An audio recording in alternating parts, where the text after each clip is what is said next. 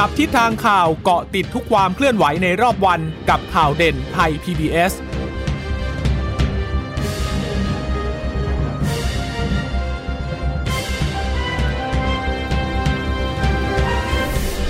สวัสดีค่ะ สวัสดีค่ะ ต้อนรับคุณผู้ฟังสู่ข่าวเด่นไทย PBS นะคะ เราพบกันเป็นประจำทุกวันจันทร์ถึงศุกร์บ่ายๆแบบนี้ค่ะ อัปเดตข้อมูลข่าวสารที่เกิดขึ้นในรอบวันนะคะ เช่นเคยกับดิฉันจีราชาตาเอี่ยมรัศมี และคุณพึ่งนภาคล่องพยาบาลค่ะ ค่ะ สวัสดีคุณผู้ฟังทุกท่านนะคะ ที่รับฟังข่าวเด่นไทย PBS ผ่านทางสถานีวิทยุที่เชื่อมโยงจากไทย PBS ด้วยนะคะะบรรยากาศที่ออฟฟิศที่เราจัดรายการเนี่ยก็บอกคุณผู้ฟังกันนิดนึงค่อนข้างเงียบเหงา เพราะว่าเนื่องจากว่าอย่างว่านะคะทุกสถานที่ตอนนี้ ผู้ติดเชื้อก็ใกล้ตัวเรามากขึ้น เมื่อมีผู้ติดเชื้อก็ต้องมีผู้สัมผัสเสี่ยงสูง เพราะฉะนั้นคนที่นี่บริเวณนี้ก็อยู่ในช่วงของการกักตัว เราก็จะงงเหงากันหน่อยนะคะแต่เราก็จะมาเจอเจอกันเป็นประจำอย่างนี้ การกักตัวก็ถือว่าเป็นไปตามมาตรฐานของสาธารณสุขนะคะ เมื่อเราไปอยู่ใกล้กับผู้สัมผัสเสี่ยงสูงก็ต้องทำนะคะ เพื่อที่จะได้ให้ปลอดโรคปลอดภัยนะคะ ทีนี้มาถึงสถานการณ์โควิด -19 โดยรวมนะคะ วันนี้วิ อยากจะไปข่าวนี้ก่อนได้ไหมอะข่าวที่บอกว่ามีคุณยายท่านหนึ่งอะเขาฉีดวัคซีนสองเข็มในวันเดียวกันเลยนะ เข็มหนึ่งเนี่ยอาจสมมติว่าเข็มเข็มหนึ่งเข็มแรกแขนซ้ายข้างซ้ายเป็นซิโนแวคอีกข้างหนึ่งเป็นแอสตราเซเนกาไม่คุณยายได้แอสตราสองเข็มวันเพราะว่าเป็นเป็นเข็มที่สองคือคุณยายคือฉีดไปแล้วหรอ ฉีดไปแล้วเข็มหนึ่งเข็มแรกเนี่ยคุณยายได้ซิโนแวคไปแล้วเข็มหนึ่งแล้วคราวนี้ไปฉีด เข็มที่สองค่ะ ก็คือจะเป็นแอสตราแต่พอดีเขาเขาใจดีเขาเลยเพิ่มให้คุณยายอีกหนึ่งเข็มคือ คือเราพูดกันแบบน่ารักน่ารักขำๆกันได้แบบนี้เพราะว่าคือคุณยายไม่เป็นอะไรไง แต่ถ้าในทางกลับกันนะ ถ้าเกิดว่าคุณยายเป็นอะไรขึ้นมาเนี่ย อันนี้ถือว่าเป็นความผิดพลาดมากเลยนะเป็นความผิดพลาดที่คงจะพูดกันแบบว่า เออด้วยน้ำเสียงแบบ โปร่งๆสบายๆ แบบนี้คงไม่ได้นะ แต่ว่าเหตุการณ์ที่เกิดขึ้นเนี่ยพอดีผู้สื่อข่าวก็เราก็ไปถามคุณยายเหมือนกันไงว่าเป็นยังไงคุณยายก็เล่าน่ารักเชียบอกว่าโอ้ยเนี่ย ก็ยายก็เดินไปแล้วเขาก็มาเรียกคือยายเดินแบบว่าเนี่ยเดินถือแขนด้วยนะทำท่าดูด้วยนะว่าถือแขนแล้วว่าว่าฉีดมาแล้วข้างนึง แต่ว่าอาจจะด้วยความสับสนหรือยังไงคุณยายบอก ด้วยความที่ลูกชายคุณยายอะไปเข็นคุณพ่อ ซึ่งคุณพ่อคนนั่งรถเข็นไงค่ะ คุณลูกชายก็ต้องไปเข็นคุณพ่อ แล้วคุณยายก็ ก็เดินไปกำลังจะไปพักคอยแหละ แต่ก็อาจจะแบบเนาะตามภาษาคนแก่เดินคนเดียวบางทีก็งงงหลงหลงไงแล้วพอเจอเจ้าหน้าที่เจ้าหน้าที่ก็อาจจะไม่ได้ซักถามกันให้ดีอะว่าคุณยายจะไปไหน ก็เลยบอกให้คุณยายไปนั่งรอฉีด แล้วปรากฏว่าคุณยายก็เลยได้ฉีดสองเข็มไปเลย แสดงว่าเข็มแรกของคุณยายที่ฉีดไปก่อนอันนี้ก็คือซิโนแวคถูกต้องไหมแล้วก็คือฉีดควายเข็มที่สองที่คุณยายมาฉีดก็คือแอสตราเซเนกาแต่ว่าภายในหนึ่งวันเนี่ยวันนั้นที่มาฉีดแอสตราเซเนกาคุณยายก็ก็คือว่าฉีดไปแล้วถือใบคิวอยู่ แล้วทางเจ้าหน้าที่เขาคิดว่าคุณยายเนี่ยยังไม่ได้ฉีด เพราะถือใบคิวอยู่ เพราะฉะนั้นก็เลยเรียกคุณยายมาฉีดใหม่ แต่จริง ๆ คือจริง ๆ ถ้าเกิดถ้าเหมือนกับของเราเนาะคือใบคิวเนี่ย เราจะต้องไปยื่นตรงที่จุดพักคอยไงเพื่อให้เขาออกใบนัดหรือว่าออกไอเรื่องของการสังเกตอาการอะไรอีกครั้งหนึ่งอะค่ะ อย่างที่คุณยิชตาบอกถ้าเราพูดอันนี้มันก็ดูเหมือนจะว่า เอ๊ะดูเหมือนไม่เป็นไรดูเหมือนไม่เป็นไร แต่ว่าถ้าเราเป็นลูก โอ้โหคุณคุณแม่เราฉีดสองสามเข็ม เราก็ผวาเหมือนกันนะลูกแม่จะเป็นอะไรหรือเปล่า แล้วลูกเป็นทนายด้วยนะแต่พอดีลูกก็บอกว่าเออก็ดูแล้วอาการแม่ไม่ไม่ยังไงก็เลยยังไม่เอาไม่เอาเรื่องอะไร แต่ว่ามีตั้งเจ้าหน้าที่ตั้งทีมงานเพื่อติดตามอาการของคุณยายอยู่นะคะ ซึ่งล่าสุดทางสสจบุรีรัมย์เขาก็ออกมาบอกแล้วนะคะเขาบอกว่าเหตุการณ์ที่เกิดขึ้นเนี่ยมันเกิดขึ้นที่สาธารณสุขบุรีรัมย์ก็ยอมรับว่า มีความผิดพลาดเกิดขึ้นจริง เนื่องจากว่าวันนั้นน่ะมีผู้มาฉีดวัคซีนค่อนข้างเยอะมากประมาณ 6,000 คน แล้วคุณยายเนี่ยก็วัย 70 ปี โอ้ย อายุเยอะไม่ได้แจ้งทางเจ้าหน้าที่ว่าฉีดไปแล้ว ก็เลยทำให้เกิดความผิดพลาดขึ้นนะคะ ก็ถือว่าเป็นความผิดพลาดที่เกิดขึ้นเป็นครั้งแรก โดยสสจบุรีรัมย์ก็บอกว่าจะเอาความผิดพลาดนี้ค่ะ มาปรับปรุงแล้วก็แก้ไขปัญหา หลังจากนี้ก็บอกว่าผู้ที่มีใบนัดฉีดวัคซีน จะต้องถือวัคซีนใส่ตะกร้าไปให้ใบนัดเนาะอันนี้หมอฉีดด้วยตัวเอง คือถือวัคซีนไปให้ ก็คือเหมือนคือเราไอเรื่องของการเป็นการรับแล้วแต่ที่มากกว่าคุณชะตา ระบบแต่ละที่อาจจะจัดไม่เหมือนกัน เพราะบางคนเขาบอกว่าโอเคมีใบนัดเสร็จก็อาจจะให้ถือถือใบนัดหรือเอาเอาเอาวัคซีนใส่ตะกร้า ไม่แต่คือวัคซีนเนี่ยคือคือเนื่องจากว่า ที่ของที่เราฉีดเนี่ยค่ะอืมเขาจะถามก่อนว่าทราบใช่ไหมว่าเป็นวัคซีนอะไรค่ะซึ่งถ้าเป็นซีโนแวคเขาจะเป็น 1 ขวด 1 โดสพอดี ขวดเล็กค่ะแต่ถ้ามันเป็นแอสตราหรือว่าอย่างอื่นเนี่ย มันจะเป็นขวดใหญ่ไงอืคะมก็เลยยังก็เลยสงสัยว่าเออถือวัคซีนหรือถือใบนัดกันแน่เนาะ อันนี้ก็เลยอ่าบอกว่า อาจจะเป็นใบนัดหรือเปล่าหรือยังไง แต่ก็คิดว่าเขาคงจะจัดระบบกันอีกทีแหละค่ะ เพราะว่าแต่ละที่แต่ละที่แต่ละศูนย์ก็ไม่เหมือนกันอย่างของไทยพีบีจัดเนี่ยก็ก็ไม่ได้เป็นลักษณะอย่างนี้นะคะอืมก็ค่อนข้างที่จะเอ่อชัดเจนแหละเขาก็จะมีใบนัดบอกเราบอกว่าเราอะฉีดเข็มฉีดวัคซีนเข็มที่ 2 แล้ว แต่ว่าก่อนที่เราจะไปฉีดเข็มที่ 2 เขาก็จะแจ้ง SMS มาเตือนบอกว่า คุณจะได้รับการฉีดวัคซีนเข็มที่2นะซึ่งส่วนใหญ่คนที่มาฉีดวัคซีนวันนั้นน่ะก็เป็น ก็เป็นคิวของค่ะเข็มที่สองใช่เหมือนกันนะคะ เพราะฉะนั้นแต่ละที่ก็อาจจะจัดระบบแต่ไม่อันเหมือเนี้นยกัน เข้าใจว่าน่าจะเป็นเรื่องของการจัดสถานที่ด้วยแหละเพราะอย่างบางที่เขาจะทำชัดเลยว่าเดินย้อนไม่ได้พอเสร็จแล้วอืมคุณต้องไปทางนี้ทางเดียว แต่อันเนี้ยอาจจะเป็นพื้นที่กว้างหรือเปล่า แล้วแล้วบางทีคนแก่เขาก็ เขาก็อาจจะงงๆอะค่ะโอ้ว่าใช่คุณโอ้เดินไปทางไหนทางไหนอะไรอย่างเงี้ย ก็หลงทิศนิดเออหลนึงงหลงทิศแล้แล้ววคุณยายเขาก็บอกเลยเองว่าใช่เขาอะพัดหลงกับลูกชาเขายหลงกับลูกชาย อาจจะฉีดเสร็จแล้วก็หาลูกชายโอ้แล้วปรากฏว่าเห็นบอกว่าเห็นมีคนเล่าให้ฟังด้วยบอกว่าตอนที่ฉีดเสร็จเนี่ยเหมือนคุณแม่คุณยายคนเนี้ยเขาดีใจมากเขาบอกลูกว่าเนี่ยแม่แม่ฉีดแน่ได้ฉีดสองเข็มสองด้วเข็ยมนะซึ่งเราเป็นลูกของช็อกไปเลยซึ่งเนาะพวกเราก็เลยคุยกันว่าเออถ้าเราเป็นลูกเนี่ยแล้วเรารู้ว่า พ่อแม่เราฉีดสองเข็มในวันเดียวกันเนี่ยโอ้โหเราคงแบบรีบโทรตกหาใจหมออะแล้วใช่แล้วลูกก็ตกใจ ลูกเขาก็เลยรีบโทรติดต่อติดต่อทางที่ศูนย์ฉีดเลยบอกว่า เนี่ยวันนี้คุณแม่ฉีดไปสองเข็มนะ มันเกิดขึ้นได้ยังไง มันก็เลยกลายเป็นเรื่องที่มานั่งตรวจสอบกัน แล้วพอเรื่องถึงส่วนกลางปุ๊บอย่างเงี้ยค่ะ เขาก็เลยบอกว่า เนี่ย เดี๋ยวจะต้อง ต้องกลายเป็นคุณยายกลายเป็น case study เลยนะ กลายเป็นว่าเดี๋ยวต้องติดต่อติดตามอาการว่า เรื่องของผลมันจะเป็นยังไงบ้างจะมีอาการผลข้างเคียงอะไรไหมแล้วอืมอ่าภูมิคุ้มกันจะเป็นขึ้นเป็นแค่ยังไหนไงจะขึ้นแค่ไหนเนื่องบางจากคนว่าก็บอกโหต้องสูงก็ไฟเซอร์แน่นอนเลย คือมันมันเป็นกรณีที่ เพิ่งเกิดขึ้นในประเทศเป็นกรณีแรกแหละอืมเพราะอย่างที่เราก็รู้เนาะจนป่านนี้บางคนยังไม่มียังไม่รู้เลยว่าตัวเองจะได้ขีดฉีดเข็มแรกเมื่อไหร่ แต่คุณยายเนี่ยได้แบบสองเข็มเลยอะในวันเดียวอะก็เลยกลายเป็นเรื่องที่ อืม อย่างที่บอกตอนเนี้ยยิ้มกันได้เพราะยายไม่เอาเป็นว่าอะไรเราก็ขอให้เรื่องนี้ผ่านไปได้ด้วยดีค่ะคุณยายก็คืออาการปกติไม่เป็นไรนะคะ แล้วก็ขอให้แล้วทางสาธารณสุขจังหวัดบุรีรัมย์ก็เขาคงจัดระบบเออจัดระบบอีกคงใหม่ให้ดูเป็นข้มบทเรียนงวดมากขึ้นเป็นบทเรียนของของของที่จะไม่ให้เกิดเหตุการณ์เออเช่นนี้อีกนะคะเออแต่บางทีเข้าใจกับเจ้าหน้าที่เหมือนกันนะ บอกว่าเห็นอาจจะด้วยความหวังดีอ้าวคุณยายเดี๋ยวยังไม่ได้ฉีดไปนั่งกันแต่บางทีลืมถาม แล้วบางทีคนแก่อะ ถ้าเกิดว่าเขาไม่ได้คุ้นที่คุ้นทางมากบางทีเขาก็จะไม่กล้าพูดอะไรมากใช่ไหมถ้าเกิดเขาไม่ได้รู้ข้อมูลอะไรเยอะอย่างเงี้ยเอาบอกให้ฉีดก็ก็เอาไปนั่งใหม่อะไรอย่างลูกเงี้ยบอกให้มาฉีดแม่มาฉีดเออลูกนะมาฉีดก็มานั่งใหม่ อาจจะไม่ได้รู้ไงว่า ต้องต้องบอกเขาว่าโอ้ฉีดเสร็จแล้วหรือยังไง อาจจะต้องอาศัยกันสักถามเพิ่มนิดนึงว่าอะคุณยายไปทางไหน คุณยายฉีดหรือยัง หรือจะไปทางไหนต่ออะไรอย่างเงี้ยนะคะแต่ก็ค่ะก็เป็นเป็น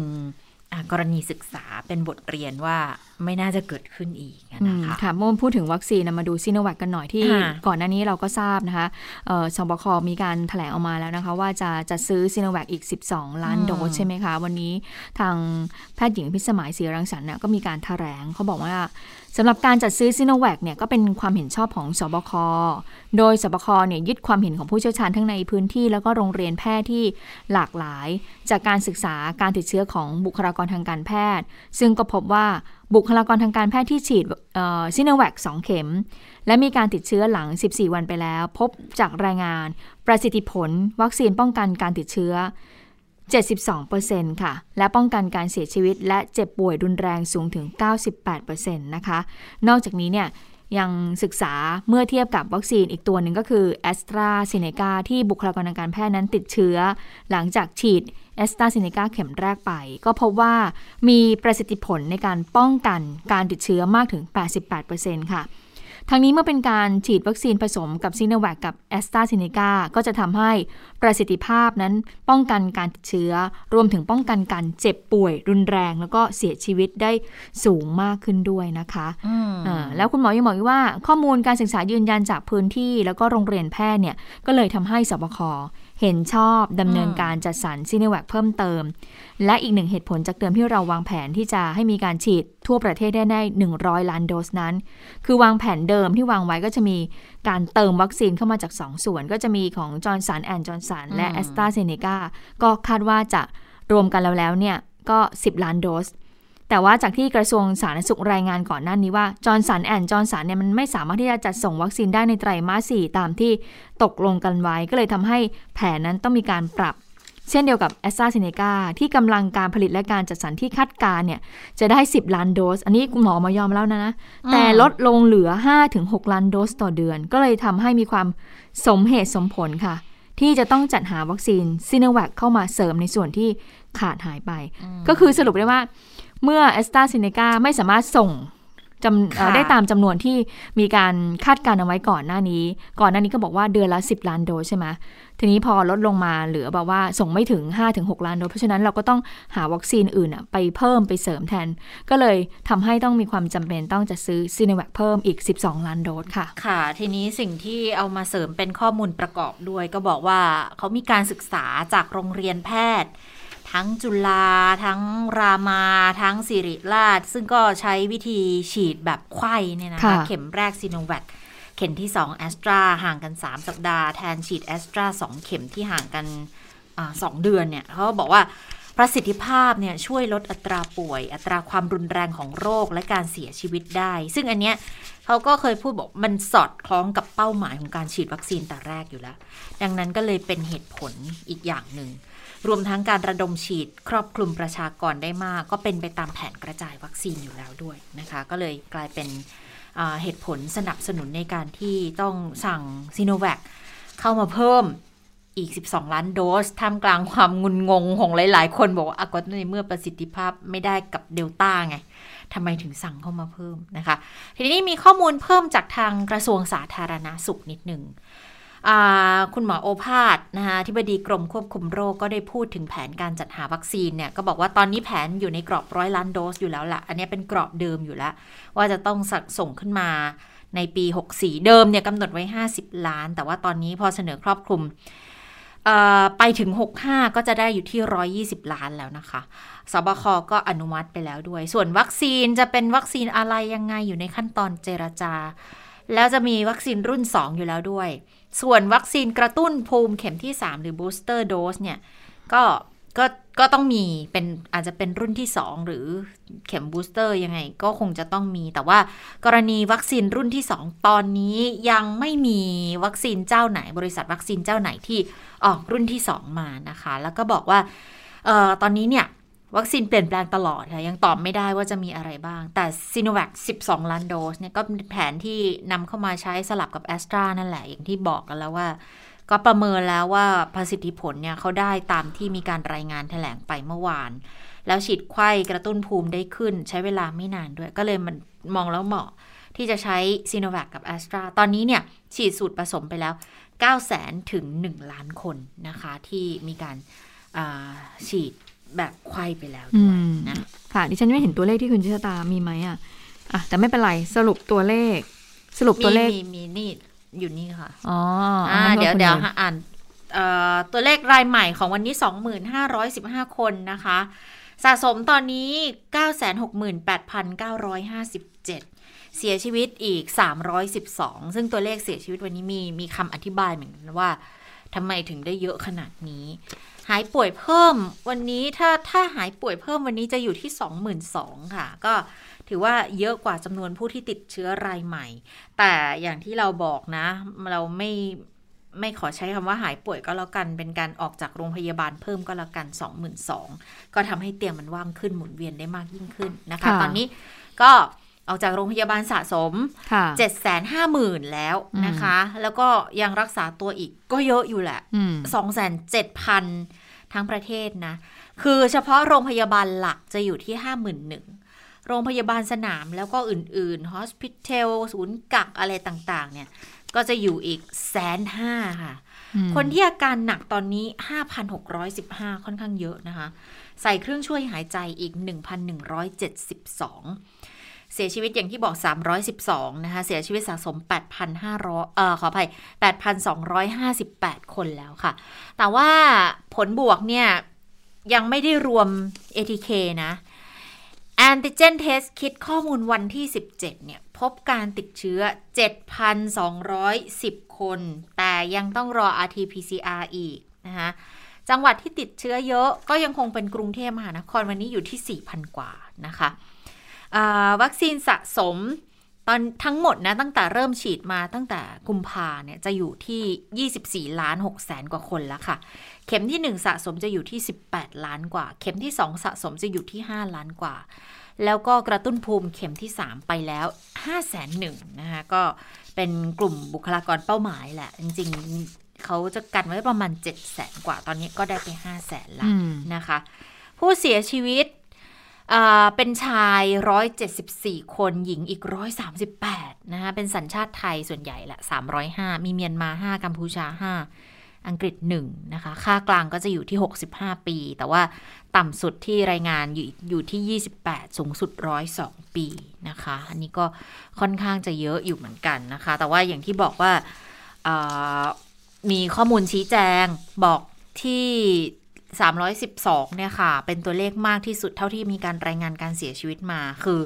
ส่วนหนึ่งเป็นการรายงานตัวเลขสะสมของหลายวัน ยกตัวอย่างลบบุรีเนี่ยรายงานเข้ามา 25 คน คือ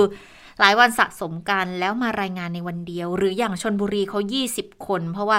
เขาใช้เวลาในการตรวจสอบข้อมูลค่ะ เพราะว่ากรณีบางรายเนี่ยเสียชีวิต ยังไม่ได้ตรวจหาเชื้อโควิด -19 ทีนี้พอเวลาผ่านไปแล้วก็พอตรวจหาเชื้อที่หลังก็แล้วแล้วได้ผลมาว่าพบโควิด -19 เขาก็เลยรวมยอดแล้วเอามารายงานทบตัวเลขมันก็เลยค่อนข้างที่จะสูงอยู่ในวันนี้นะคะอันนี้ก็เป็นหนึ่งในคำอธิบายว่าเออทำไมวันนี้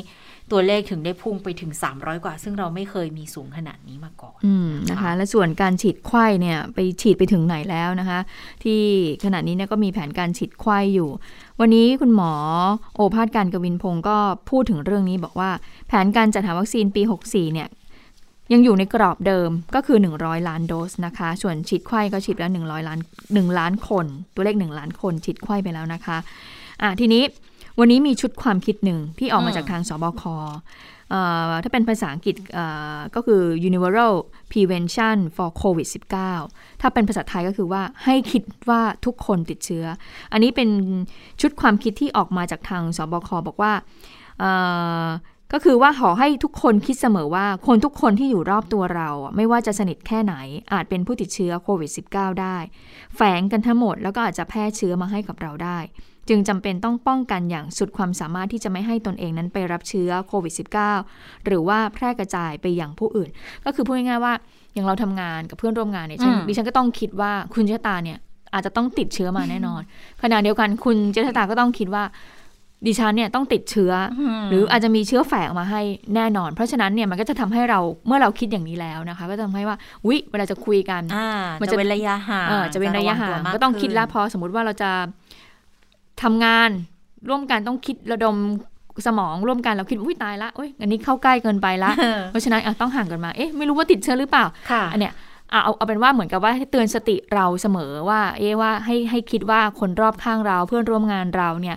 มีเชื้อแฝงหรือเปล่า ซึ่งเราอะซึ่งเราอาจจะติดเชื้อจากเขาได้ และเราก็อาจจะนำเชื้อไปแพร่กระจายให้กับคนอื่นได้ อันนี้ก็เป็นชุดความคิดที่ออกมาเพื่อที่จะให้มีการป้องกันตัวเองมากขึ้นนะคะเขาเรียกว่าเป็นการป้องกันการติดเชื้อแบบครอบจักรวาล โดยคุณหมอก็มีคำแนะนำบอกว่า ก็อยากให้ออกจากบ้านเมื่อจำเป็นเท่านั้น ให้เว้นระยะห่าง ให้สวมหน้ากากอนามัยนะคะล้างมือบ่อยๆ หลีกเลี่ยงสัมผัสหน้ากาก คนที่เป็นกลุ่มเสี่ยงควรเลี่ยงออกจากบ้าน กลุ่มเสี่ยงก็คือ ผู้สูงอายุตั้งแต่ 60 ปีขึ้นไปนะคะ ยกเว้นมีเหตุจำเป็น แล้วเดี๋ยวนี้มีหญิงตั้งครรภ์ด้วยเราก็ต้องระวังด้วยนะเจ็ดกลุ่มโรคแล้วก็หญิงตั้งครรภ์ที่เขาเรียกเป็นหกศูนย์แปดหกศูนย์แปดศูนย์แปดตอนแรกก็งงเอ๊ะอะไรเหรอหกศูนย์แปดตัวเลขมาจากไหนอ๋อหกสิบปีขึ้นไปกับอีกเจ็ดกลุ่มโรคบวกหนึ่งคือหญิงตั้งครรภ์ก็เลยกลายเป็นกลุ่มเสี่ยง 608 นั่นเอง แล้วก็ใครที่คิดว่าตัวเองมีความเสี่ยงก็ตรวจด้วยชุด ATK ก็จะเป็นอีกหนึ่งหนทางนะคะ ที่จะช่วยให้เราป้องกัน แล้วก็พาตัวเองให้ไกลจากการติดโควิด -19 ให้ได้มากที่สุดค่ะ ส่วนพูดถึงชุด ATK สรุปแล้วตกลงยังไงคะ หลังจากที่ทางองค์การเภสัชกรรมเมื่อวานนี้เขาบอกว่ามีการท้วงติงมาใช่ไหมแต่องค์การเภสัชกรรมก็บอกว่ายืนยันนะจะว่าจะจัดซื้อชุด ชชุดตรวจเอติเจนเนี่ยยี่ห้อเลอผูเนี่ยค่ะก็คือตามเดิมจะเดินหน้าต่อไป เพราะว่าดู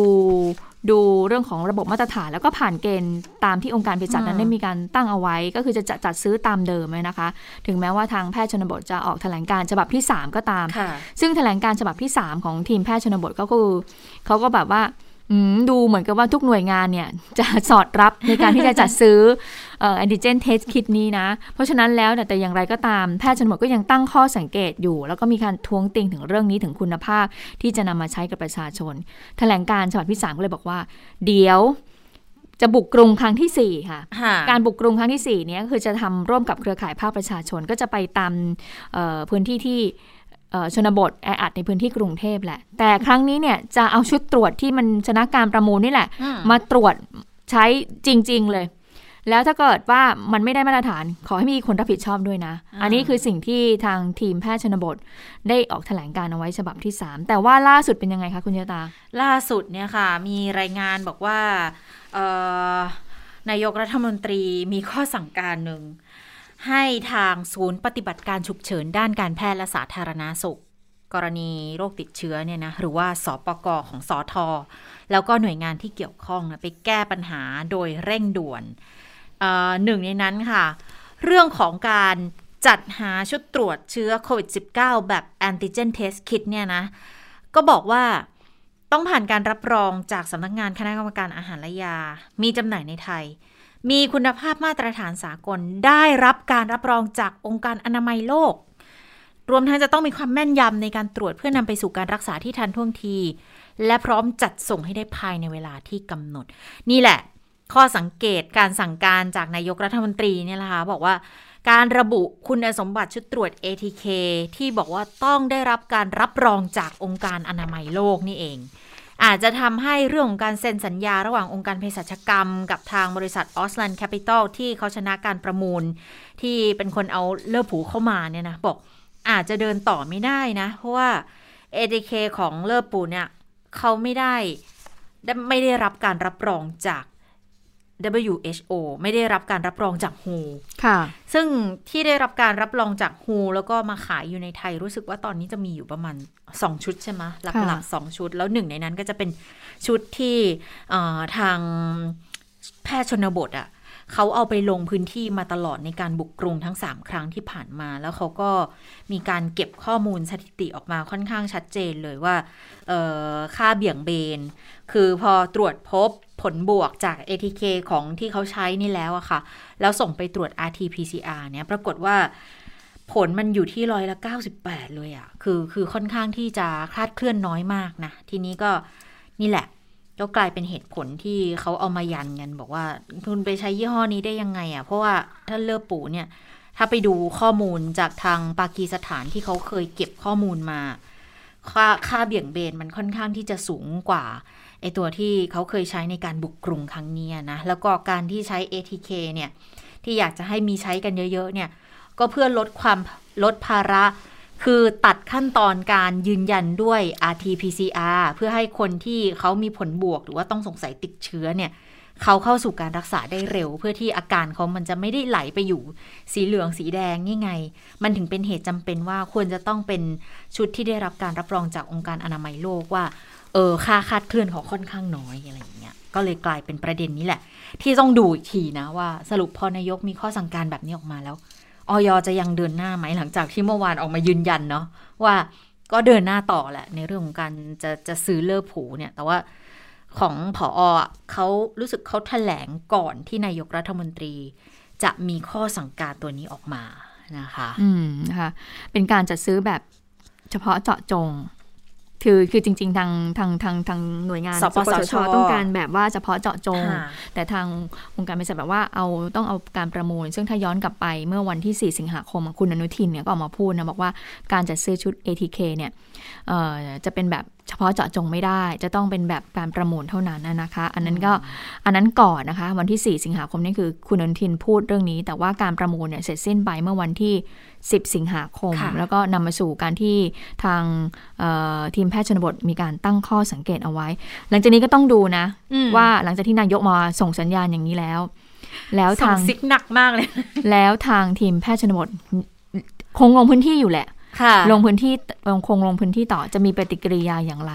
ไอจะนำชุดตรวจเนี่ยไปตรวจยังไง แล้วผลออกมาจะเป็นยังไงอืมน่าน่าดูกันเหมือนกันนะคะน่าติดตามกันต่อว่าเออมันจะมันจะมีประสิทธิภาพจริงไหมมันจะมีผลลบปลอม ผลบวกปลอมเยอะไหมนะคะ ซึ่งถ้าเกิดว่า คือมันใช้ปฏิบัติได้จริงอะมันก็จะเห็นภาพตรงนี้ออกมานะคะ ก็ดีกว่าจะอย่างน้อยๆเป็นการทดลองการใช้ แต่ว่าอยู่ในการดูแลควบคุมของแพทย์ ดีกว่ามาให้ประชาชนมาใช้เลยโดยตรงโดยที่ยังไม่ได้มีการผ่านการประเมินเลยนะคะ คือเหมือนกับว่าตอนแรกเนี่ยที่ที่ดิฉันเข้าใจนะตอนแรกที่จะจัดซื้อ ATK เนี่ยเขาจะให้ประชาชนเอาไปใช้สำหรับที่เป็นกลุ่มเสี่ยงใช่ไหมแปดล้านห้าแสนชุด ค่ะ คือตอนแรกก็เข้าใจว่า อ๋อ ให้เป็นแบบโฮมยูสแหละที่ประชาชนใช้ได้เอง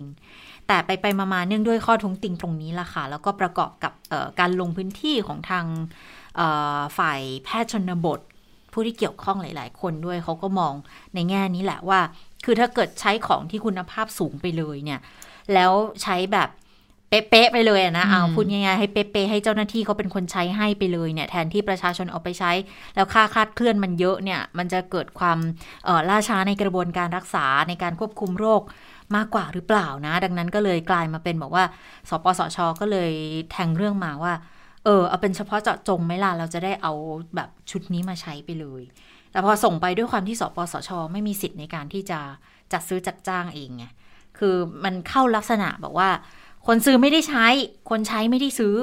พอถึงเวลาจะต้องให้หน่วยงานที่เขาจะเป็นคนที่มาดูแลให้อย่างเงี้ยเขาก็เลยมองว่า เอาเฉพาะจัดจงได้ยังไงอะ่ะตอนนี้มีคนขาย ATK ในท้องตลาดในประเทศไทยเนี่ย ตั้งหลายเจ้า มันมันก็จะไปขัดกับบางเรื่องบางตอนหรือเปล่า ดังนั้นก็ต้องเข้าสู่การประมูล พอประมูลก็เลยมาตัดสินกันที่ราคา อืมอืมก็กลายเป็นประเด็นที่พันกันหลายหลายห่วงอยู่เหมือนกันนะในปัญหาที่เกิดขึ้น อืมถ้าส่งสัญญาณอย่างนี้แล้วเนี่ยจะยังไงต่อจะนะคงจะจัดซื้อน่าสนใจนะได้ได้ได้ช้านะคะ อะทีนี้นายก เขาบอกว่าเขาเห็นสัญญาณชะลอตัวของผู้ป่วยโควิด -19 คุณผู้ฟังเห็นหรือยัง วันนี้นายกเขาได้ออกมาโพสต์เฟซบุ๊กนะคะอ่าใน Facebook ประยุทธ์จันทร์โอชาเขาบอกว่าตอนนี้สถานการณ์โควิด -19 ของประเทศไทยเนี่ยหลังจากที่เราเริ่มมาตรการล็อกดาวน์มา ช่วงปลายเดือนกรกฎาคม ก็คือวันที่ 20 กรกฎาคมอะค่ะ ก็บอกว่าแม้ว่าจะมียอดผู้ติดเชื้อรายใหม่เนี่ย มากกว่า 20,000 คน แต่ว่าเริ่มเห็นสัญญาณของการชะลอตัวแล้ว และก็มีสัญญาณของผู้ป่วยที่หายดี มากกว่าผู้ติดเชื้อรายวันด้วย แต่สิ่งที่น่าเป็นห่วงคือตัวเลขของผู้เสียชีวิต ที่แม้ว่าตอนนี้เนี่ยเราจะมีจำนวนผู้เสียชีวิตที่ต่ำกว่า ต่ำกว่าเกณฑ์เฉลี่ยของทั่วโลก แต่ก็ยังมีบางวันที่ยังขึ้นสูงอยู่ และเราทุกคนก็ไม่อยากให้มีใครนั้นเสียชีวิตแม้แต่คนเดียวนะคะ ซึ่งทางกระทรวงสาธารณสุขได้วิเคราะห์ว่า หากเราสามารถที่จะเพิ่มประสิทธิภาพของการล็อกดาวน์ได้มากกว่านี้ ก็สามารถที่จะลดจำนวนผู้ติดเชื้อได้ แล้วก็จะลดจำนวนผู้เสียชีวิตได้มากขึ้นด้วย ที่ประชุมสบคก็เลยมีมติให้ขยายเวลาการบังคับใช้ออกไปในการล็อกดาวน์ออกไปจนถึงสิ้นเดือนสิงหาคมนี้ ซึ่งถ้าควบคุมได้ดีค่ะ ก็จะไปเอ่อมันอาจจะผ่านจุดสูงสุดของยอดการติดเชื้อภายในอืมเดือนนี้แหละคือสิ้นเดือนสิงหาคม แล้วเดี๋ยวก็จะเห็นตัวเลขเริ่มลดลงในเดือนกันยายนนะคะ แล้วถึงตอนนั้นเนี่ยเราค่อยมา ปรับมาตรการควบคุมแล้วก็ผ่อนคลายกิจการกิจกรรมบางอย่างได้อะอันนี้คือนายกเขาบอกว่าเขาเริ่มเห็นสัญญาณชะลอตัว เพราะฉะนั้นดูดูๆแล้วเดือนนี้เนี่ยเราได้เห็นสัปดาห์นี้แหละ ตอนนี้มันเท่าไหร่นะ สะสม 9 4 0 0 0เก้าแสนหกแล้วค่ะ9 6 0 0 0แล้วคะค่ะ เพราะฉะนั้นก็คงจะได้เห็นภายในสัปดาห์นี้แหละ ก็แตะที่ 1 ล้าน ก็จะผู้ติดเชื้อก็จะเป็นสูงที่สุดในเดือนสิงหาคมตามที่นายกระบุ แล้วนายกบอกว่าเดี๋ยวสิ้นเดือนกันยายน ก็น่าจะเห็นตัวเลขที่อืมลดลงจากมาตรการที่ล็อกดาวน์ที่ขยายไปจนถึงสิ้นเดือนสิงหาคมค่ะ คือถ้ามันเป็นอย่างนั้นได้จริงเนี่ย คิดว่าทุกคนก็คงจะดีใจอะเนาะว่าสามารถที่จะดึงตัวเลขมาได้ แต่มันก็มีการตั้งคำถามเหมือนกันว่าทุกวันนี้เนี่ยตรวจเชิงรุกมากเพียงพอหรือยังจำนวนที่รายงานแต่ละวันเนี่ยมันเป็นตัวเลขที่สะท้อนความเป็นจริงหรือเปล่านะคะ เพราะว่าหลายคนก็ก็พูดเหมือนกันบอกว่า เอเจอแค่เนี้ยเพราะว่าตรวจตรวจยังไม่เยอะพอหรือเปล่าล่ะ วันนี้มีที่คุณหมอแถลงเนี่ย คุณหมออภิสมัยก็พูดเหมือนกัน บอกว่าการตรวจเชิงรุกพื้นที่กรุงเทพนะทำได้สิบสามเปอร์เซ็นต์คุณผู้ฟัง คือสิบสามเปอร์เซ็นมันก็ดูแล้วมันก็ยังไม่ถึงครึ่งหนึ่งเลยเนาะกับการตรวจเชิงรุกพื้นที่ในพื้นที่ต่างๆ เนี่ย แล้วก็ ATK ก็ยังไม่ได้รวมนะ เฉพาะ ATK ก็เจ็ดพันกว่าเคสเข้าไปแล้วเนี่ยอันเนี้ยน่ะมันก็เลยกลายเป็นการตั้งคำถามนกันว่า สรุปตัวเลขเนี่ย ถ้ามันจะลดลงลดลงเพราะว่าตรวจน้อยลงหรือเปล่านะคะ เหมือนกับที่มีการตั้งข้อสังเกตกันมาก่อนหน้านี้ค่อนข้างเยอะอยู่เหมือนกันนะคะ แต่ว่าถ้าลงได้ก็ดีแหละ ทุกคนก็คงอยากจะกลับไปใช้ชีวิตให้เหมือนกับก่อนหน้านี้ที่เคยเป็นมาไม่ต้องมาคอยระมัดระวังอะไรมากมายในการออกจากบ้านอย่างน้อยๆอะอยากจะถอดหน้ากากไปเดินข้างนอกได้บ้างนะ ตอนนี้เราสักจะจำวันเวลาที่เรา เปิดหน้าออกไปข้างนอกอย่างหายใจได้เต็มปอดไม่ค่อยจะได้แล้วเหมือนกันนะคะอืมแต่ว่าถ้าเกิดว่าคุณยศตาอยากจะอยู่กลางสนามไปรับวิตามินดีเนี่ยก็ไปได้นะ ต้องไม่มีคนอยู่รอบข้างอยู่ประมาณค่ะหกตารางเมตร ทีนี้มาดูสถานการณ์การติดเชื้อในโรงงานอุตสาหกรรมบ้าง เพราะหลังๆเนี่ยจะพบคลัสเตอร์ที่เกิดขึ้นในโรงงานเยอะขึ้น วันนี้ก็มีข้อมูลออกมานะคะจากทาง กระทรวงอุตสาหกรรมได้บอกว่าจากการเก็บรวบรวมข้อมูลเนี่ยตั้งแต่วันที่ 1 เมษายน จนถึงวันที่ 17 สิงหาคมนะคะ พบการระบาดของโรงงานทั้งสิ้น 749 แห่ง มีผู้ติดเชื้อ 53,000 กว่าคน ครอบคลุมพื้นที่ 62 จังหวัดค่ะสำหรับ 5 จังหวัดที่พบผู้ติดเชื้อสะสมมากที่สุดก็คือ เพชรบุรี4,500ฉะเชิงเซา3,600สระบุรี3,600สมุทรสาคร3,500และเพชรบูรณ์3,400ค่ะ ส่วนอุตสาหกรรม ที่ได้รับผลกระทบมากที่สุด5อันดับแรก คืออุตสาหกรรมอาหาร 136 โรงงาน รองลงมาคืออุตสาหกรรมอิเล็กทรอนิกส์ 103 โรงงาน อุตสาหกรรมโลหะ 65 โรงงาน อุตสาหกรรมเครื่องนุ่งห่ม 64 โรงงาน และอุตสาหกรรมพลาสติก 57 โรงงานค่ะอะ อันนี้ก็เป็นตัวเลขข้อมูลนะคะ ซึ่งทางกระทรวงอุตสาหกรรมเห็นข้อมูลอย่างนี้แล้วก็เลยไปจี้ที่โรงงานบอกว่าช่วย ทำมาตรการป้องกันโควิด ให้เข้มข้นกว่านี้หน่อย เพราะไม่อยากให้ผู้ติดเชื้อนั้นติดเชื้อเพิ่มมากขึ้นนะคะ ซึ่งถ้าพื้นที่โรงงานเขามีพื้นที่เขาจะทำ bubble and seal เขาได้ไงแต่ว่าบางโรงงานที่เขาเป็นโรงงานขนาดเล็กหน่อย จะลำบากในการทำ bubble and seal นะคะค่ะซึ่งถ้าเกิดว่าโรงงานติดเยอะ ๆ นี่จะจะส่งผลกระทบในเรื่องของการส่งออกเหมือนกันนะ ตอนนี้เนี่ยเครื่องมือพยุงเศรษฐกิจ แทบจะเป็นตัวเดียวแล้วด้วยซ้ำไปก็ว่าได้นะคะสำหรับเรื่องของการส่งออกเนี่ยนะถ้าเกิดว่า ติดเยอะ ๆ เข้าแบบนี้ก็ก็อาจจะจะกระทบได้เหมือนกัน ดังนั้นจริง ๆ นอกเหนือจากกำชับให้ทางโรงงานเขาพยายามทำมาตรการควบคุมโรคเนี่ยบับเบิลซิลอะไรทั้งหลายเนี่ยนะคะ น่าจะพูดถึงในเรื่องของการฉีดวัคซีนให้เขาเหมือนกันเนาะว่าจะช่วยเหลือดูแลเขาได้ยังไงบ้างนะคือจริงๆไปๆมาๆนะนะทุกทุกภาคอุตสาหกรรมก็ต้องการวัคซีน วัคซีนคือคำตอบของทุกอย่างของทุกอของทุก ทุกภาคส่วนเลยนะคะ อย่างเมื่อวานก่อนเราคุยเรื่องทุเรียนใช่ไหมเออก็พบว่ากล่องที่เราส่งทุเรียนไปอะค่ะ ไปส่งที่จีนปรากฏว่าจีนเขาตรวจสอบแล้วเนี่ยก็พบติดเชื้อโควิด -19 ใช่ไหมซึ่งเราพูดคุยกับทางอะไรนะคะ รองนายกสมาคม ผู้ประกอบการส่งออกทุเรียนและลงเขาก็บอกว่าก็ต้องยอมรับนะว่า ธุรกิจเนี้ยมันเกี่ยวข้องกับแรงงานข้ามชาติ แล้วแรงงานข้ามชาติตรงนี้ก็ยังไม่ได้รับวัคซีนอีกเยอะอยู่เหมือนกัน เพราะฉะนั้นก็อยากที่จะได้วัคซีนบอกไปทางหน่วยงานที่เกี่ยวข้องแล้วอยากจะได้วัคซีนมาแหละมาฉีดให้กับทางแรงงานต่างๆ เหล่านี้นะคะ เพื่อจะได้มีความปลอดภัยมากขึ้น แม้ว่าทางโรงงานทงลงหรืออะไรเนี่ยจะมีมาตรการอย่างเข้มงวดแล้วก็ตาม แต่มันก็อาจจะหลุดลอดได้นะคะอะอันนี้ก็เป็นสิ่งที่ที่ทางส่งออก ทุเรียนเขาต้องการ ขณะที่ภาคโรงงานเขาต้องการเหมือนกัน เนื่องจากว่ามันไปเกี่ยวข้องกับการผลิตด้วย ไปเกี่ยวข้องกับเรื่องของออการส่งออกด้วยเพราะฉะนั้นวัคซีนนี่ต้องเร่งเข้ามาเยอะ ๆ เลยนะคะ ค่ะมีรายงานมาจากทำเนียบรัฐบาล บอกว่าหนังสือของคณะกรรมการร่วมภาคเอกชน 3 สถาบัน หรือว่ากกรค่ะ เขาส่ง ให้นายกรัฐมนตรีคือเป็นข้อเรียกร้องจากทางกกรนะอยากจะขอให้ปรับปรุงโครงสร้างการทำงานของสอบคค่ะ แล้วก็เร่งวัคซีน เร่ง ATK แล้วก็แนวทางฟื้นฟูเศรษฐกิจ 11 ด้านอันนี้น่าสนใจกกรเขาเสนออย่างนี้ 5 ข้อเสนอคือ 1. การจัดหาจัดสรรวัคซีน 2. ยาและอุปกรณ์การแพทย์ 3. ตรวจเชิงรุกด้วย ATK 4. สถานที่กักตัวคัดแยกผู้ป่วยและ 5. การฟื้นฟูเศรษฐกิจ ประเด็นที่นำเสนอรายละเอียดเขาจะมีเรื่องของการจัดหาจัดสรรวัคซีนเนี่ยนะคะ 1.1 ก็คือ ขอให้ปรับปรุงโครงสร้างการทำงานของสบคให้สั่งการอย่างมีประสิทธิภาพทั้งเรื่องของการสั่งการแบบรวมศูนย์ทุกพื้นที่ โดยเฉพาะเรื่องของการจัดสรรวัคซีนให้เหมาะสม วางแผนให้ชัดกระจายอย่างทั่วถึงเป็นธรรม และรวดเร็ว 1.2 เนี่ยเขาขอให้พิจารณาแนวทางในการอนุญาตให้เอกชนติดต่อนำเข้าวัคซีนได้ โดยที่ไม่ต้องผ่านหน่วยงานภายใต้การกำกับดูแลจากรัฐค่ะ คือให้ให้เอกชนติดต่อเองเลย แต่ว่าท้ายที่สุดภาครัฐต้องเป็นผู้ออกใบสั่งซื้อและออกค่าใช้จ่ายด้วยนะ 1.3 ค่ะ บอกว่าขอให้ทางออยเร่งอนุมัติวัคซีนยี่ห้ออื่นๆ ไม่ต้องรอบริษัทวัคซีนนำเข้าก็นำเอกสารมายื่นให้ เพราะว่าถ้าเกิดออยแบบเดินหน้าลุยออกให้เลยเนี่ย มันมันเพิ่มทางเลือก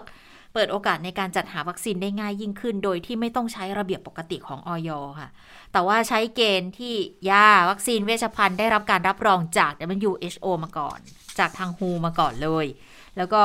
เอามาเป็นเกณฑ์แล้วออย พรูฟให้ก่อนเพราะยังไงมันก็เป็นการอนุมัติแบบฉุกเฉินอยู่แล้วไงตอนนี้นะคะ 4. เรื่องของการกระจายวัคซีนนี่แหละ ธุรกิจภาคการส่งออก อยากให้มีแบบโมบายยูนิตเคลื่อนที่ไปพื้นที่ต่างๆ เลย มันจะได้ฉีดวัคซีนได้เร็วมากขึ้น ตอนนี้ค่ะ 1.5 อันนี้น่าสนใจเขาบอกว่า แนวโน้มการแพร่ระบาดสู่วัยเด็กเพิ่มมากขึ้น วันนี้สบคก็มีพูดถึงตัวเลขวัยเด็กเหมือนกันนะค่ะ ดังนั้นเขาก็มองถึงความจำเป็นในการจัดหาล่วงหน้า เรื่องของแผนกระจายวัคซีนที่ใช้สำหรับเด็กอายุต่ำกว่า 18 ปี แล้วก็วัคซีนเข็มที่ 3 อยากจะให้พ่วงมาด้วยเลย จริง ๆ มีข้อเสนอที่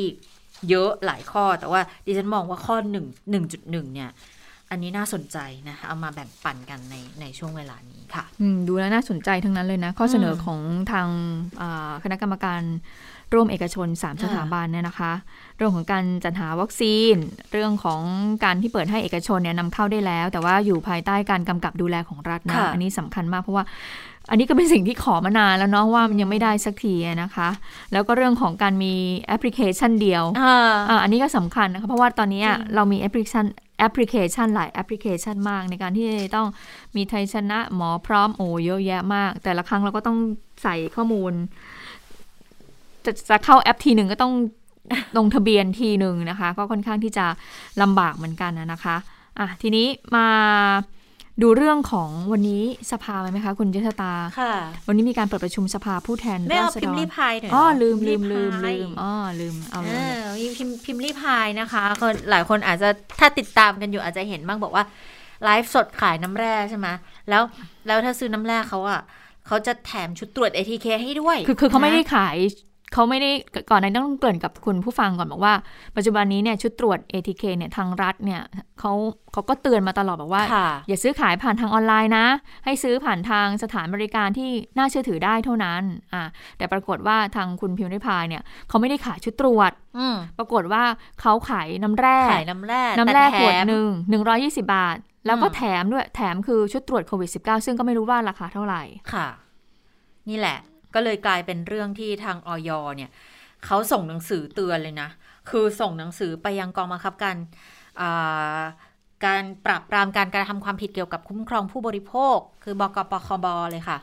ให้ไปสืบข้อเท็จจริงที่มีการไลฟ์สดมาอย่างเงี้ย แล้วก็ให้ไปสืบหาตัวคนนำเข้าคนขายผลิตภัณฑ์ชุดตรวจโควิดด้วย เพราะว่าจะได้ดำเนินการตามกฎหมาย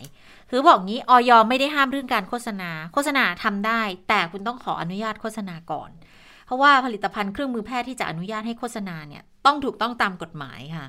แล้วเบื้องต้นจะตรวจสอบผลิตภัณฑ์ที่เอามาไลฟ์ว่าเป็นผลิตภัณฑ์ที่ขึ้นทะเบียนกับออยแล้วหรือไม่ แล้วแล้วปรากฏว่าคือเบื้องต้นดูแล้วไม่ได้ขึ้นทะเบียนกับออยด้วยก็เลยแสดงความกังวลเรื่องคุณภาพมาตรฐานของชุดตรวจว่าอาจจะทำให้ได้ผลที่ผิดพลาด ส่วนการไลฟ์การโฆษณาแบบนี้เนี่ยมีโทษจำคุกสูงสุด 6 เดือนปรับไม่เกิน 50,000 บาท คือถ้าไม่ได้รับอนุญาตนะ ถ้าทำโดยไม่ได้รับอนุญาต มีโทษจำคุก 6 เดือนปรับไม่เกิน 50,000 หรือทั้งจำทั้งปรับ แล้วก็พ่วงท้ายบอกว่าาตรวจสอบชุดตรวจที่ได้คุณภาพจากออยได้นะ มีเว็บไซต์ที่ให้เข้าไปตรวจสอบได้อยู่ อ่าเพื่อนรักเพื่อนรักนะคะ ตอนนี้ทางออยเขาส่งหนังสือแล้วนะคะ ไปยังบกปคบแล้วนะคะที่ฉันชอบดูคุณพิมพ์ริพายมากเวลาไลฟ์ขายของก็จะพูดถึงเอ่อลูกค้าของเขาเพื่อนรักเพื่อนรักอะไรอย่างเงี้ยค่ะอ่าก็จริงๆก็เป็นกลวิธีหรือแนวทางที่เขาพยายามที่จะขายชุดตรวจแอนติเจนเทสตัวนี้เนาะก็คือ ฉันไม่ได้ขายนะ ฉันแจก ฉันแจฉันกแถม แต่เผอิญว่าจริง ๆ กฎหมายมันก็มีระบุเอาไว้อยู่นะคะ ห้ามจำหน่ายจ่ายแจกอะไรตรงส่วนนี้ไปนะคะอะทีนี้เชื่อไหมคุณชะตา คนที่เป็นลูกค้าของคุณพิมพ์ริพายก็ต้องรอฟัง รอฟังว่าคุณคุณพิมพ์ริพายเนี่ยจะออกมาพูดถึงเรื่องนี้อย่างไรนะคะ หลังจากที่ออยนั้นได้แจ้งปคบนั้นให้สอบกรณีนี้นะคะ วันนี้มีการประชุมสภาค่ะ เป็นการประชุมสภาเปิดประชุมสภามาแล้ว เป็นการพิจารณากฎหมายเรื่องของพรบงบประมาณรายจ่ายประจำปี 65 ซึ่งวันนี้คุณชวนก็ทำหน้าที่เป็นประธานการประชุมก็แจ้งที่ประชุมว่า วันนี้มีสสที่ปฏิบัติหน้าที่ได้ 482 คนค่ะ หลังจากที่ศาลฎีกามีคำสั่งรับคำร้องอในคดี ระหว่างที่ปปชผู้ร้องกับนางสาวธนิการ พงพรพงโพสารโรดสสกทมพักพลังประชารัฐฐานะผู้คัดค้าน คือกรณีไปฝ่าฝืนไม่ปฏิบัติตาม มาตรฐานจริยธรรมอย่างร้ายแรง ก็เป็นผลให้สสท่านนี้คือสสธนิการต้องหยุดปฏิบัติหน้าที่ไป จนกว่าจะมีคำพิพากษาตามรัฐธรรมนูญก็เลยวันนี้ก็เลยเหลือสส482 คนในการประชุมร่างพระบองประมาณรายจ่ายประจำปีค่ะ ค่ะ ซึ่งว่าในวันนี้ในการประชุมเนี่ยนะคะเขา ช่วงเที่ยงเนี่ยเขาเข้าสู่เนื้อหามาตรา 6 งบกลางแล้ววงเงิน 587,000 กว่าล้านบาท ในการอภิปรายเนี่ยก็ตั้งข้อสังเกตเรื่องของการจัดสรรงบกลาง เพื่อใช้แก้ปัญหาโควิด -19 ในปี 64 ปรากฏว่าเบิกจ่ายได้ไม่ถึงร้อยละ 50 เลยนะ แล้วเอาไปใช้ในโครงการที่ไม่เกี่ยวข้องกับการแก้โควิด -19 ด้วยนะคะ คนที่แปรยติคนหนึ่งก็จะมีคุณสิริกัญญาตันสกุล สสบัญชีรายชื่อก้าวไกลเหมือนกันเอาไม่ใช่แปรยติอภิปรายบอกว่า งบกลางเพื่อใช้แก้โควิด -19 ยอดรวม 40,000 ล้านบาท ในช่วง 9 เดือนเนี่ยเบิกจ่ายไปแค่ 9,003คิดเป็นแค่ร้อยละ23 เท่านั้นเอง แล้วยังค้างอยู่ไม่ได้เบิกจ่ายอีก 31,000แล้วงบกลางที่เป็นส่วนเงินสำรองใช้จ่ายเพื่อฉุกเฉินเนี่ยยอดรวม 99,000 ล้านบาท 9 เดือนเบิกไปแค่ 2,700 กว่าล้านบาท หรือว่าคิดเป็นแค่ร้อยละ3 ก็พบว่าการเบิกจ่ายตามมติคอรมอเพื่อแก้โควิด -19 เนี่ยค่ะ อย่างเช่น ไปให้ทางสตชตั้งด่าน ไปซื้อหีบลวดหนามกันชายแดนไป 300 กว่าล้าน ค่าชุดตรวจโรงพยาบาลสนามอุปกรณ์การแพทย์ของราชทันอีก 312 ล้าน ค่าทำสเตทควอรันทีนของสำนักปลัดกระทรวงกลาโหมอีก 1,600 กว่าล้าน ซึ่งถ้าดูจากความเชี่ยวชาญและความเกี่ยวข้องเนี่ย คุณสิริกัญญามองว่าไม่ไม่น่าจะใช่หน้าที่ของกระทรวงกลาโหมนะ แต่เพราะว่ามันเป็นงบกลางก็เลยต้องไปใช้อำนาจของนายกรัฐมนตรี ก็เลยมองว่าก็มีโครงการที่ไม่ได้เกี่ยวข้องกับโควิด -19 เยอะอยู่เหมือนกันนะ ที่เข้ามาเกี่ยวข้องกันอยู่ในแบบนี้ดังนั้นก็มองว่าเออ อย่างโครงการสร้างรายได้จากการประมงแหล่งน้ำชุมชน โครงการพัฒนาศักยภาพอุตสาหกรรมปาล์มน้ำมันครบวงจรเนี่ยค่ะ ก็มองว่าโครงการแบบนี้มันเป็นโครงการที่ใช้ส่วนเงินกู้ แต่สำนักงบประมาณทำเรื่องให้ไปใช้งบกลาง อันเนี้ยสับสน เพราะมันไม่ได้เกี่ยวข้องกับเรื่องของกรณีที่ควรจะต้องมาใช้งบกลางนะคะ ดังนั้นก็เลยมองว่าเนี่ยทำไมถึงอนุมัติไปให้ใช้จ่ายล่ะ นายกควรจะต้องพิจารณาในการใช้จ่ายเรื่องนี้นะ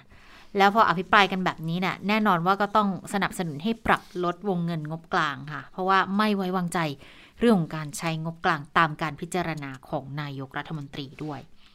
อย่างคุณหมอชนน่านสีแก้ว สสน่านพักเพื่อไทย ขอปรับลดงบกลางมา 20%มองว่าเห็นด้วยกับการจัดสรรแบบปรายติ 16,000 ล้านบาทไว้ในงบกลาง เพื่อแก้ปัญหาโควิด -19 แต่ขอความมั่นใจในการใช้งบประมาณหน่อย ว่าจะเอางบก้อนนี้เอาไปซื้อวัคซีน mRNA ให้ประชาชน หากไม่ทำมันจะเกิดความเสียหาย แล้วพลเอกประยุทธ์ก็ต้องรับผิดชอบ ดังนั้นความชัดเจนที่อยากจะได้ก็คือ รัฐบาลต้องประกาศเลยว่าจะเอางบประมาณ 16,000 ล้านบาทจากงบกลางเนี่ยไปซื้อ mRNA แจกให้ประชาชน นะคะนี่ก็เป็นส่วนหนึ่งในการอภิปรายในวันนี้ด้วยค่ะ ค่ะ ส่วนความเคลื่อนไหวผู้ชุมนุมทางการเมืองที่เมื่อวานนี้เนี่ยเขาไปสาดสีป้ายสำนักงงานตำรวจแห่งชาติ แล้วปรากฏว่าไปถูกพระฉายาลักษณ์ของสมเด็จพระนางเจ้าสิริกิติ์พ ระบรมราชินีนาถด้วยนะคะ วันนี้ก็เลยทำให้เจ้าหน้าที่เนี่ยต้องเร่งทำความสะอาดสถานที่เร่งทำความสะอาดป้ายสำนักงงานตำรวจแห่งชาตินะคะ หลังจากที่เมื่อวานนี้เนี่ยทางกลุ่มผู้ชุมนุมทะลุฟ้าและเครือข่ายก็มีการทำกิจกรรมแสดงออกเชิงสัญลักษณ์ด้วยการสาสี แล้วก็คว้างปาสิ่งของเข้าใส่จนได้รับความเสียหาย วันนี้ก็เลยต้องรีบทำความสะอาดกันเลยค่ะ แล้วก็ทางตำรวจก็ เตรียมที่จะดำเนินการกับกลุ่มผู้ชุมนุมที่สาดสีใส่พระฉายาลักษณ์ด้วย ส่วนแกนนำผู้ชุมนุมที่ถูกคุมขังก่อนหน้านี้นะคะมีติดเชื้อโควิด -19 แล้วนะคะ วันนี้ทางโฆษกกรมราชทัณฑ์เนี่ยออกมาเปิดเผยถึงผู้ที่ชุมนุมทางการเมือง แล้วก็ถูกควบคุมตัวอย่างเรือนจำแล้วก็ทันทสถานต่างๆนะคะ ปรากฏว่าเขาบอกว่ามี 3 คนตอนนี้เนี่ยถูกส่งเข้ารักษาตัวโควิด -19 อยู่ ก็มีคุณ พรหมสอนวีรธรรมจารีหรือฟ้า มีคุณพริชชิวรักษ์หรือว่าเพนกวิน แล้วก็มีสิริชัยนาถึงหรือว่านิวนะคะ ซึ่งตอนนี้ทั้ง 3 คนเนี่ยก็ได้รับการดูแลจากแพทย์อย่างใกล้ชิดแล้วค่ะค่ะอืมก็เป็นความเคลื่อนไหวที่เกิดขึ้นนะคะ ค่ะแล้วค่ะ ได้เวลาของต่างประเทศแล้วนะคะ คุณสาวรักษ์มาละไปเจอ Covishield ปลอมอืม ในแอฟริกาเหรอคะอ่าสวัสดีคุณผู้ฟังสวัสดีทั้งสองท่านใช่ค่ะ Covishield นี่ก็คือแอสตราเซเนกาแต่เป็นเวอร์ชั่นที่อินเดียผลิตอืมนะคะ อันนี้ก็เข้าใจตรงกัน ทีนี้ประเด็นคือว่าอินเดียเนี่ยนะคะ ในประเทศเขาเนี่ยการระบาดรุนแรงมากจนประกาศระงับการส่งออกวัคซีนชั่วคราว ดังนั้นผลิตได้เท่าไหร่เนี่ยยังไม่ส่งออกใช้ในประเทศเท่านั้น แต่ปรากฏว่า องค์การอนามัยโลกค่ะ ประกาศเตือนนะคะว่าตอนนี้พบวัคซีนโควิชิล นะคะในอินเดีย แล้วก็ในหลายประเทศในทวีปแอฟริการะหว่างเดือนกรกฎาคมถึงเดือนสิงหาคมที่ผ่านมา แล้วก็มีการตรวจสอบไปยังสถาบันซีรัมของอินเดียซึ่งเป็นผู้ผลิตวัคซีนตัวนี้ ก็ยืนยันว่าเป็นวัคซีนปลอมจริง ๆ แล้วก็กระทรวงสาธารณาสุขของอินเดียกำลังตรวจสอบในเรื่องนี้นะคะ ประเด็นเนี่ยมันน่ากังวลเพราะว่าอย่างที่บอกคือเจอว่ามันเป็นของปลอมเดือนกรกฎาคมถึงสิงหาคม แล้วไม่รู้ว่าฉีดให้ใครไปแล้วบ้าง ก็ไม่ไม่รู้ว่าจะตรวจสอบได้หรือเปล่า ได้ยิ่งเป็นแถบทวีปแอฟริกา ซึ่งการพัฒนายังด้อยอยู่เนี่ย คือไม่รู้จะมีระบบตรวจสอบแกะรอยอะไรได้มากน้อยแค่ไหนนะคะ อันนี้ก็เป็นความกังวล แล้วก็ ในส่วนของโควิชิลเนี่ย ก็เป็นวัคซีนหลักของอินเดียนะคะ ฉีดให้กับประชาชนไปแล้วมากกว่า 486 ล้านโดสนะคะ แล้วก็ดังที่บอก วัคซีน Covishield ของอินเดียเนี่ย อย่างที่บอกมันเป็นแอสตราเซเนกาเวอร์ชันอินเดีย คือเขามีข้อตกลงนะคะ ว่าจะต้องส่งให้หลายประเทศในเอเชีย ในแอฟริกา แล้วก็อเมริกาใต้ แล้วก็ต้องส่งให้โครงการ COVAX นะคะขององค์การอนามัยโลกอีกด้วย แต่ทีนี้เนี่ยก็กำลังตรวจสอบกันอยู่ว่าอะมีประเทศไหนเจออะไรยังไงบ้างนะคะ ส่วนอินเดียตอนนี้เนี่ยนะคะ ก็แม้ว่าจะเป็นประเทศผู้ผลิตวัคซีนรายใหญ่ที่สุดในโลก แต่ว่าอัตราการฉีดวัคซีนของเขาเนี่ยยังถือว่าต่ำ คือ 13%ของจำนวนประชากรเท่านั้นนะคะ ที่ได้รับวัคซีนครบจำนวน แต่ทว่าอินเดียนั้นประชากรเขาประมาณ 1,400 ล้านคน อันนี้ก็ต้องเข้าใจนะคะว่าต้องใช้วัคซีนปริมาณมหาศาลแค่ไหนอะกว่าจะฉีดให้ได้ถึง 70%นะคะ อันนั้นก็เป็นเรื่องยากทีเดียว ส่วนสมเด็จพระสันตะปาปาฟรานซิสค่ะ ประมุขแห่งคริสตจักรนิกายโรมันคาทอลิกนะคะก็ทรงออกมาเรียกร้องนะคะ ขอให้ประชาชนทั้งหลายเนี่ยร่วมใจกันฉีดวัคซีน พระองค์ตรัสว่าการที่โลกเนี่ยสามารถผลิตวัคซีนได้ในเวลาอันรวดเร็วเนี่ย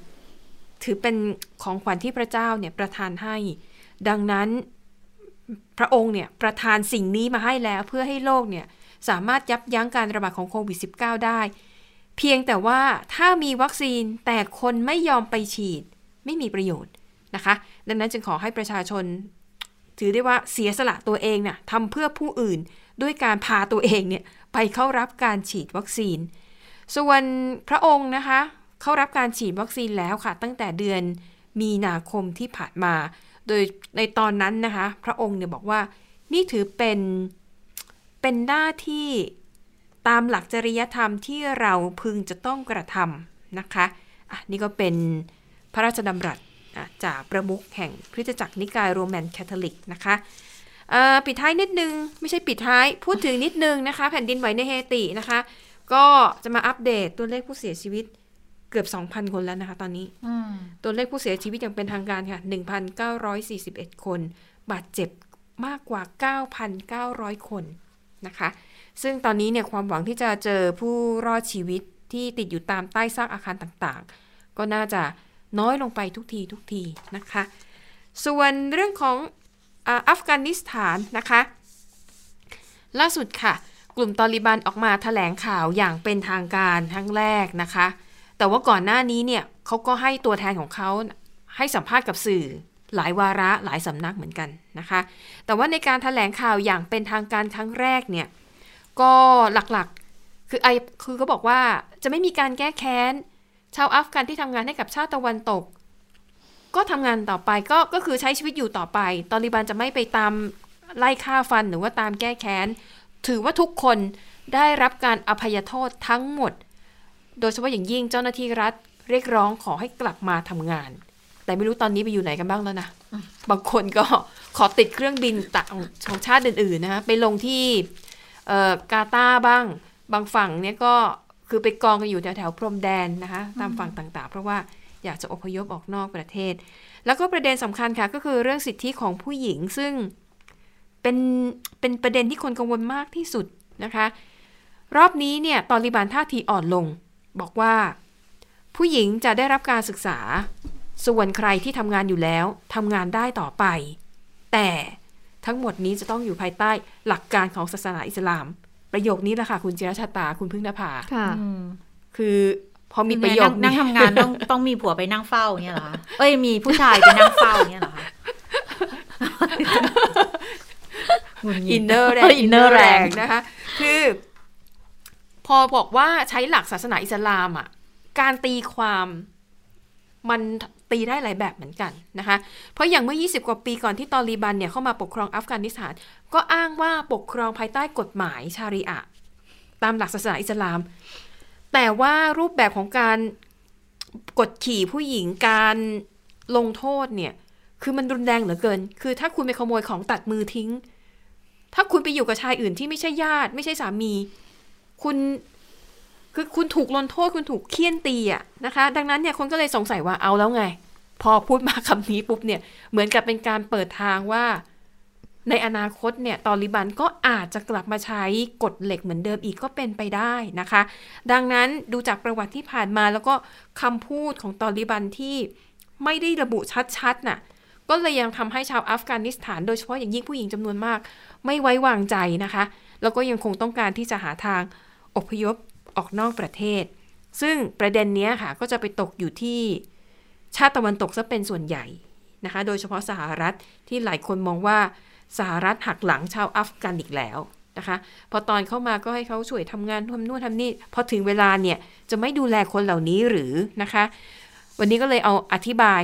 ให้ฟังคร่าวๆนะคะ ว่าโครงการรับผู้อพยพชาวอัฟกันของสหรัฐเนี่ยเขามีอะไรบ้าง คือหลักๆเนี่ย เขามีโครงการผู้อพยพของเขาอยู่แล้วนะสหรัฐเนี่ย ชื่อโครงการ U.S. Refugee Admissions Program นะคะ เป็นโครงการรับผู้อพยพแบบทั่ว ๆ ไป แบ่งเป็น 3 ประเภท ประเภทแรกเนี่ย คือจะเป็นคนที่ได้รับการเสนอชื่อโดยหน่วยงานต่างๆ อย่างเช่น สถานทูตสหรัฐนะคะ พวก NGO ทั้งหลายหรือว่า UNSCR ก็จะพิจารณาจากความจำเป็นว่าคนเนี้ยต้องจำเป็นต้องลี้ภัยแค่ไหน แต่ประเภทที่2นี่แหละค่ะ อันเนี้ยน่าจะตรงกับอัฟกันในเวลานี้มากที่สุด เพราะกลุ่มนี้เนี่ยจะต้องเป็นกลุ่มที่กระทรวงการต่างประเทศของสหรัฐระบุว่า เป็นกลุ่มคนที่น่ากังวลเป็นพิเศษ ถ้าในตอนนี้เนี่ยเขาก็ต้องพูดถึงชาวอัฟกันที่เป็นหน้าที่ที่ทำงานพี่เป็นเจ้าหน้าที่หรือเป็นคนทำงาน หรือเป็นคนที่เป็นคู่สัญญาทำงานให้กับรัฐบาลสหรัฐ แล้วก็กองกำลังอื่น ๆ คนกลุ่มนี้อาจจะขอวีซ่าได้ประเภท P2 อืมนะคะ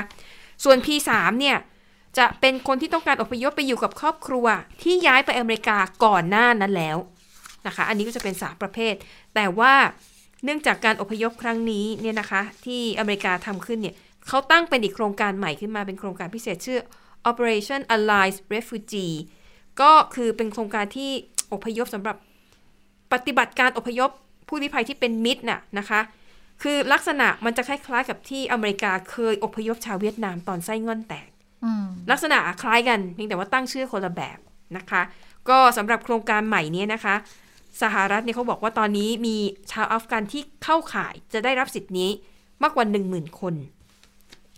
ในขณะที่อังกฤษค่ะล่าสุดนะคะเพิ่งประกาศออกมาว่า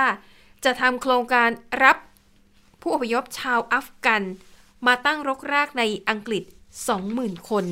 แต่ว่าของอังกฤษเนี่ยเขายังไม่ยอมเปิดเผยรายละเอียดนะคะว่าค่ะจะต้องเป็นคนที่มีคุณสมบัติแบบไหนถึงจะเข้าข่ายแบบนี้นะคะ แล้วก็แน่นอนเหตุการณ์ที่เกิดขึ้นไบเดนนี่โดนโจมตีหนักเหมือนกันนะคะ แม้บางคนจะเห็นอกเห็นใจว่า จะให้อเมริกาไปอุ้มอัฟกานิสถานตลอดเวลาตลอดกาลเลยเหรอก็คงเป็นไปไม่ได้ แต่กลุ่มคนที่ไม่พอใจไบเดนก็มีนะคะ ส่งผลให้ผลการสำรวจคะแนนนิยมล่าสุดของไบเดนค่ะ ต่ำที่สุดในรอบ 7 เดือน ก็คือต่ำที่สุดนับตั้งแต่รับตำแหน่ง คือตอนเนี้ยเหลือ 46%เอืมปรียบเทียบกับสัปดาห์ที่เยอะแล้เหมืวอนกันนะนะคะ สัปดาห์ที่แล้วเนี่ยคะแนนนิยมอยู่ที่ 53%ก็ลดลงมา7%ก็เยอะพอสมควรนะคะ แล้วก็อีกกรณีหนึ่งต้องติดตามดูนะเรื่องที่มีชิ้นส่วนมนุษย์นะคะอยู่ในซุ้มล้อของเครื่องบิน C-17 ที่กองทัพสหรัฐเนี่ยไปรับผู้อพยพกลับมา แล้วมีชาวอัฟกันบางคน อยากจะหนีออกนอกประเทศไงไม่รู้ทำไงก็เลย กระโดดเกาะล้อเครื่องบิน แล้วก็น่าจะเสียชีวิตนะคะ ก็อเมริกาบอกก็ว่าคือจะสอบสวนเรื่องนี้อืมอืมก็คือชิ้นส่วนที่พบก็คืออาจจะเป็นชาวอัฟกันก็ได้อย่างนี้เหรอน่าจะ เพราะถ้าไม่ใช่อัฟอัฟกันฉันก็ไม่รู้ว่า จะเป็นคนชาติไหนที่ไปเกาะขอบล้อเครื่องบินไงอืมเออนะคะ แล้วเราก็ได้เห็นจากภาพเหตุการณ์ความวุ่นวายที่เกิดขึ้นในสนามบินที่กรุงคาบูอยู่แล้วค่ะนะคะ เอาละค่ะและทั้งหมดก็คือข่าวเด่นไทย PBS วันนี้นะคะ เราทั้ง 3 คนลาไปก่อน สวัสดีค่ะ สวัสดีค่ะ สวัสดีค่ะ